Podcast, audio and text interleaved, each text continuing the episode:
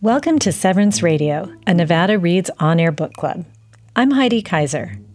Over the course of 13 episodes, Severance Radio will dissect a single book, Severance, the satirical dystopian novel by Ling Ma. This book is a mixture of immigrant family story, corporate satire, and global health crisis. It's also the story of Candace Chen. Candace is a millennial first generation American office drone who meanders her way into adulthood and ends up finding a world devoid of choice and feeling. During our live weekly radio broadcast, listeners heard an excerpt from the audiobook, followed by discussions featuring literary luminaries, educators, and subject matter experts. For our podcast listeners, we leave out the book and cut straight to the conversation. Think of this as your own personal book club in podcast form. If you haven't read Severance yet, that's okay. These conversations are meant to serve as an accompaniment to the novel. Though, full disclosure, some of our guests, in addition to making insightful points, do indeed hint at plot spoilers. So read the book. Okay, got your book? Great, let's get started.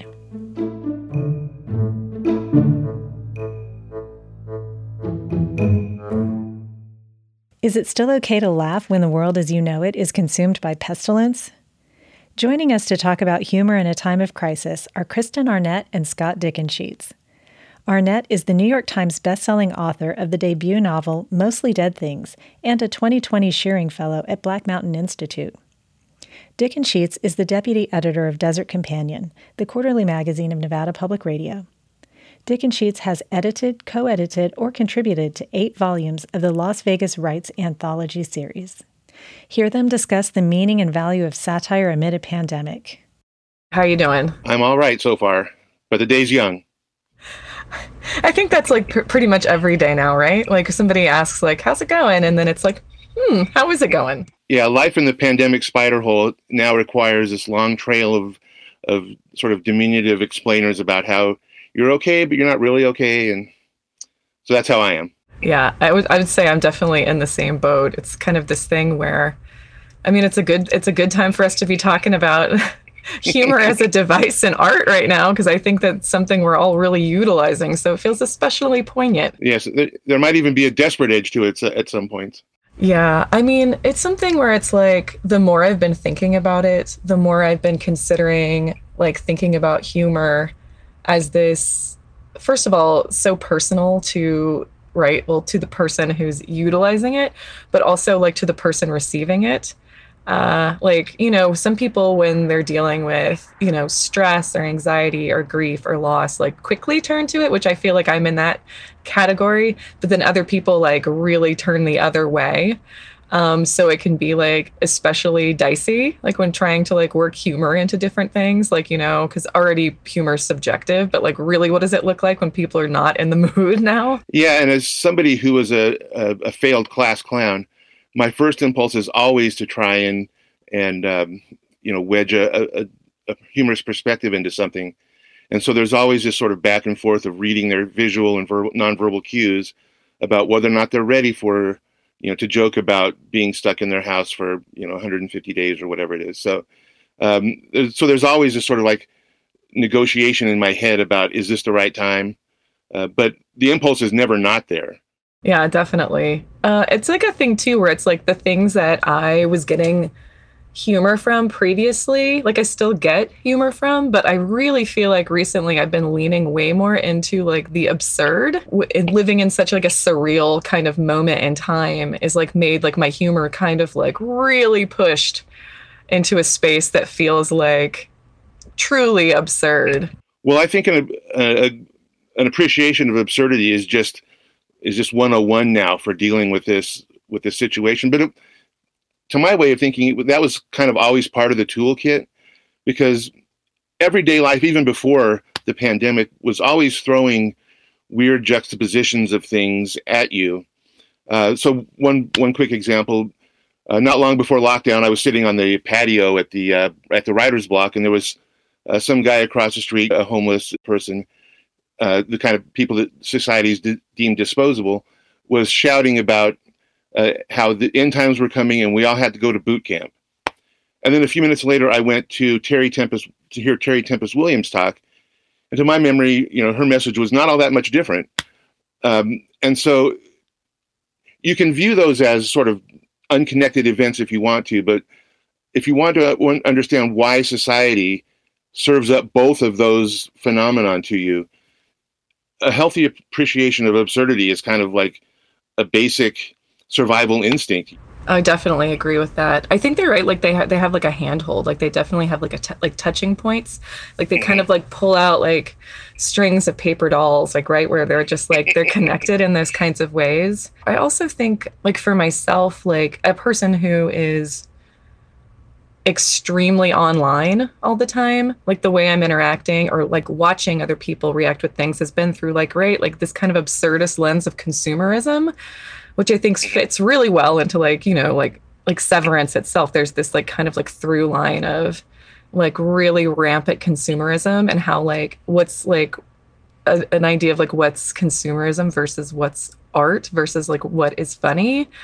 Um I I don't know, like right like online like brands like right you can watch like Hungry Man Dinners tweet like mm-hmm. about like the pandemic at you, which is like seems right. so wild, but it also right is like hand in hand with these kind of things, right? Like consumerism, branding, capital B brand maybe, and then like how we are continuing to ingest it in this way that feels continuously more and more absurd. And one of the things I like about Severance that I really appreciated was sort of it gives you like a, a satirical like behind the scenes glimpse of how consumerism works. And so you have something as exalted as the Bible, which is what Candace is in charge of producing, and and yet the processes that go into it are so strange and mundane and weird. You know, the sourcing of gemstones and and the way she she she mentions that the materials used to produce the Bible are also used to produce like consumer goods for mall stores. Uh, she refers to the materials once as as you know offal or something. So um, and so that's like this really satirical you know, sort of backspin on the whole, uh, you know, what's behind the consumerism that we're all sort of like engaging in here. But behind you, behind that, there's this weird, satirical, dryly told story that uh, is I found very, very funny. Yeah, I definitely. Um, I grew up like my family's extremely evangelical, like very right wing, like conservative Southern Baptist.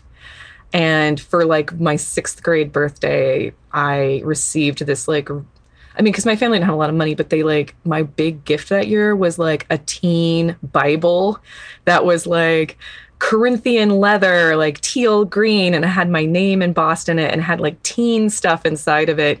And I remember at the time being like, even at the time being like, I can't believe this is my big present this year that I'm getting this thing. So reading this and like, it really was like such a connection for me. Cause even at the time, I was like, this is extremely absurd that this money went into this with the thing that I was already having problems with as like a young closeted teenager.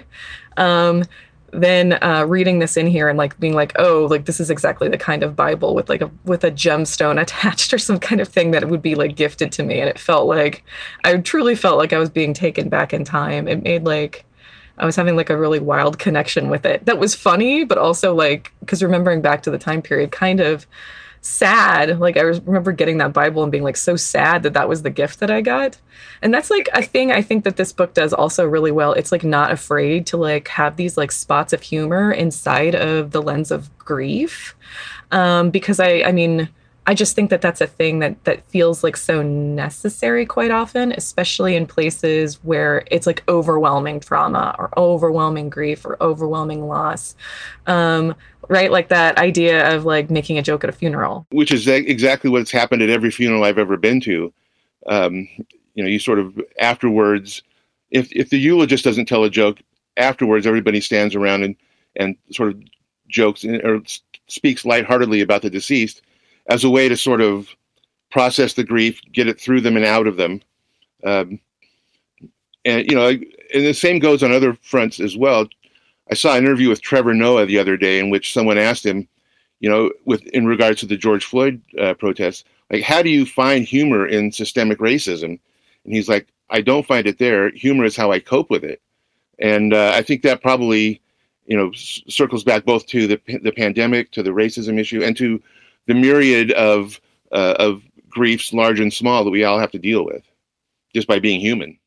I think coping mechanism is like a really great way to th- to think about how we access humor, especially in moments of like we were talking about like trauma or grief, because like there's the, like right there's this like kind of line that gets like there's like a, a line that get that is written like right like when like the things feel, start to feel like too much, right? They're either going to tip in a way that's like into like a really bad way or there's this has to be this punch through like this punch through of levity. And like i think in that like contrast even in life and especially in art like having that contrast between like here's where the darkness sits and how that works and like the the the spotlight of light of levity and brightness in there like not only works to like like give a moment of pause or breath or like you know or even like kind of turn the conversation on its head for a moment it also like does this work of like it shines a light on the darkness too because like when you have that moment of light it allows you to have a contrast. Yeah it's kind of like the you know humor is like the stone you throw into the dark pit to see how deep it is. And um, that's how i've always i mean i've, I've used it that way often uh, in moments of terror or you know agitation or, or fear or you know anxiety. It's just it's just my, part of my basic humanity and, every, and everybody's i presume well almost everybody's there are, of course, some notably humor, humorless people in life and in the book. That's that's very very true, right? Like, I mean, I think it's a. I think it's like a just a really fair point to think about like right like the the humorlessness and sometimes I find that to be almost as funny as like the people who do have a sense of humor. I'm extremely drawn to characters who first of all are like control freaks or like they never get the joke like like okay like you know pun intended the straight man you know like i am always like fascinated because there's always like right there's like the kind of like person who just doesn't get it or is so serious about something. And there's definitely that in this book i i feel like with bob. Like bob to me is like so weird and problematic in a lot of ways but he takes himself so seriously that it's it's like very darkly funny. Yeah he is like the paragon of of not having a sense of humor. If you think about humor as something that implies perspective an understanding of, of, of the disjunction between the expected and the actual. Um, and, and he he has no sense of humor, so he has no coping mechanism other than things like you know these weird rituals that they go through, and you know his his need to control everything. That's his coping mechanism, and it's far more destructive than you know than a joke, even a badly timed, ill-considered joke. Um, but at the same time, you know, one thing about humor and the and and the the gap between the real and the expected is like Bob doesn't isn't totally without understanding that because he knows that if he told them they were going to a mall because in their chapter 15 that they the facility turns out to be the mall. If he told them they were going to the mall the, the followers probably would have deserted him but given a name a, a gravity laden name like the the facility you know he's he's he's exploiting the gap between the real and the expected. I was thinking um, back to what we were talking about earlier, um, thinking about like the idea that like the absurd or like the mundane maybe which mm-hmm. features a lot in this book but also has been like a really prominent feature like just like socially right now like there's such like there's a pandemic there's so many things going on with regards to protesting and different like terrible things happening and yet at the same time kind of being trapped in a house can make it feel like none of it has like a sense of reality to it or it can kind of mm-hmm. feel like this kind of absurdist mundane thing. But in reality like a lot of this stuff is like really serious. It just feels so far removed being like kind of cooped up inside a house and trying to decide like you know am i eating like the same bowl of soup for the fifth day in a row you know? Well as someone who's eaten ramen for about 15 straight lunches uh, yes i can i i have very tight grasp of what you're talking about. Um, and again, you know, mundanity mundanity is so um, so richly encrusted around us that you know sorting through it is also just requires a sense of humor. Um, and one thing I really liked about the book, uh, to bend back towards Severance, is the way that she uh, she has a really sharp eye for picking out the mundane things and then listing them in a way that pulls out how absurd they are in reality. So when she she talks about the art girls, her, some of her coworkers, and she refers to them as possessors of discounted Miu Miu and Prada, holders of degrees in art history or visual studies, frequenters of gallery openings, swishers of Pinot, nibblers of canapes. And those are all sort of like mundane things that people do. But when you compile them into a, a, a precisely weighted list like that, spe- and specifically in sort of the flatness of the, you know, the uh, the passive construction she uses, it really brings out a, the sort of humorous slash silliness or absurdity of it, especially in comparison to like what we know is is now going on in the in the world of Severance, which is the Shen fever. Yeah, there's a lot of really exceptional use of like just pinpointed specific language in this text that is doing like not even like double duty. I feel like triplicate kind of duty, mm-hmm. like really good work because just just through through like like word choice and selection, like something that would seem like more mundane like we were talking about has this kind of glimmer to it that's like mm-hmm. leaning it towards the absurd, but then also takes us back into the absurd again, like as a reminder, especially with that kind of thread of like consumerism running through it. Like, you know, the idea of them like winding up at a shopping mall is like honestly like peak humor to me because there's right. there I mean, I love like George Romero and I love like a lot of like I love like all of the zombie movies. So like Dawn of the Dead to me immediately was like right there for me to kind of pick up on. But the parallels between like the you know the mundane everyday of being like there's no like dire threat occurring mm-hmm. within this world really. Like when we compare it and contrast it to like you know the idea of like zombies literally beating against the door to get into a shopping mall. Like this isn't what's occurring. And it's been like called like the idea of calling it like the facility for this many times and then getting there and realizing what it is that they've been moving toward and it being like a shopping mall is like truly like the parallels do like like you have like the mundane the weird flip and glimmer of humor in it and then back to the mundane again. I like what you were saying about uh, the way she uses words. There's a point where she refers to um, her mother's alzheimer's by saying that her mother's brain has been quote flea bitten quote unquote by alzheimer's. And to me that's like the i can't think of a better word. It's like startlingly apt. That's how i think of alzheimer's is taking your memory in tiny little nibbles. And yet, but she it, she uses it so offhandedly that um, they're just like this. It's just like a brilliant use of the word, and and I just love the feeling of a, of a word that's been perfectly like measured and weighed and set in place to do that kind of work. Um, and so that's that was a, to me an example of what you were talking about of her her very careful word use. It is um, like the scene too where they're in uh, in the uh, that apartment and before all of these things happen and they decide they're going to have that dinner party with the shark's fin soup but is it even like a shark's fin?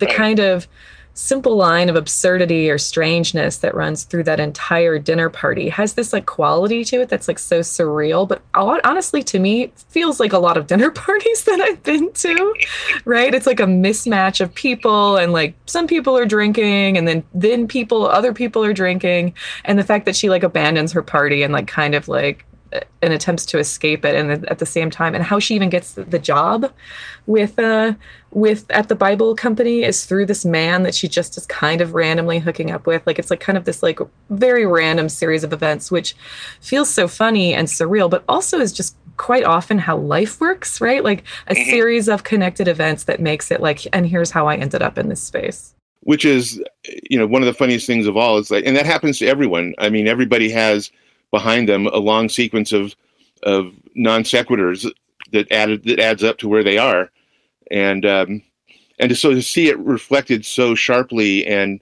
and beautifully in literature is one of the things that makes this book, I think, so compulsively readable. It's it's uh and it's I just was continually impressed by just like the spaces where humor was allowed to sit and not be like really in your face. Like I think that it's like it's definitely possible that people are reading this book and are like thinking of it very, you know, very seriously and don't see the humor in it, right? Because I think there's so many different types of humor and how people connect. Um, and for myself, I love when there's like these moments of like, right, the the darkness of like her continuing to go into work over and over again and perform these like meaningless actions of going into an office where literally no one is there anymore. She's like continuing the routine and behavior, which feels so poignant and specific, thinking about like the way that we do those routines, or even right now, how we can no longer do those routines, right? Like so many of us like aren't going back into an office and like what that looks like and like people being like wow i wish i was back in that mundane routine routine of going back into my 9 to 5 job and sitting at my desk doing the job i hate you know? So it's like it's fascinating and i think deeply funny um but I, I wonder how many people are like you know like that's not funny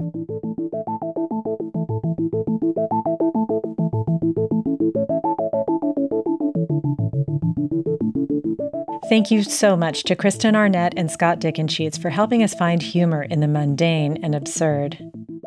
Severance is a 2020 Nevada Reads book selection. Nevada Reads is a statewide book club that invites readers from across the Silver State to come together and share in the love of reading. Severance Radio, a Nevada Reads book club, is produced by the Beverly Rogers, Carol C. Harter Black Mountain Institute, and Nevada Humanities. Support from the Nevada Center for the Book, the Institute of Museum and Library Services, the Nevada State Library, and the National Endowment for the Humanities. Our engineer is Phil Corbett. Our writer is Sara Ortiz. Production by Lily Allen, Mir Arif, Stephanie Gibson, Kathleen Kuo, and Layla Muhammad. And I'm your host, Heidi Kaiser. Thanks for listening.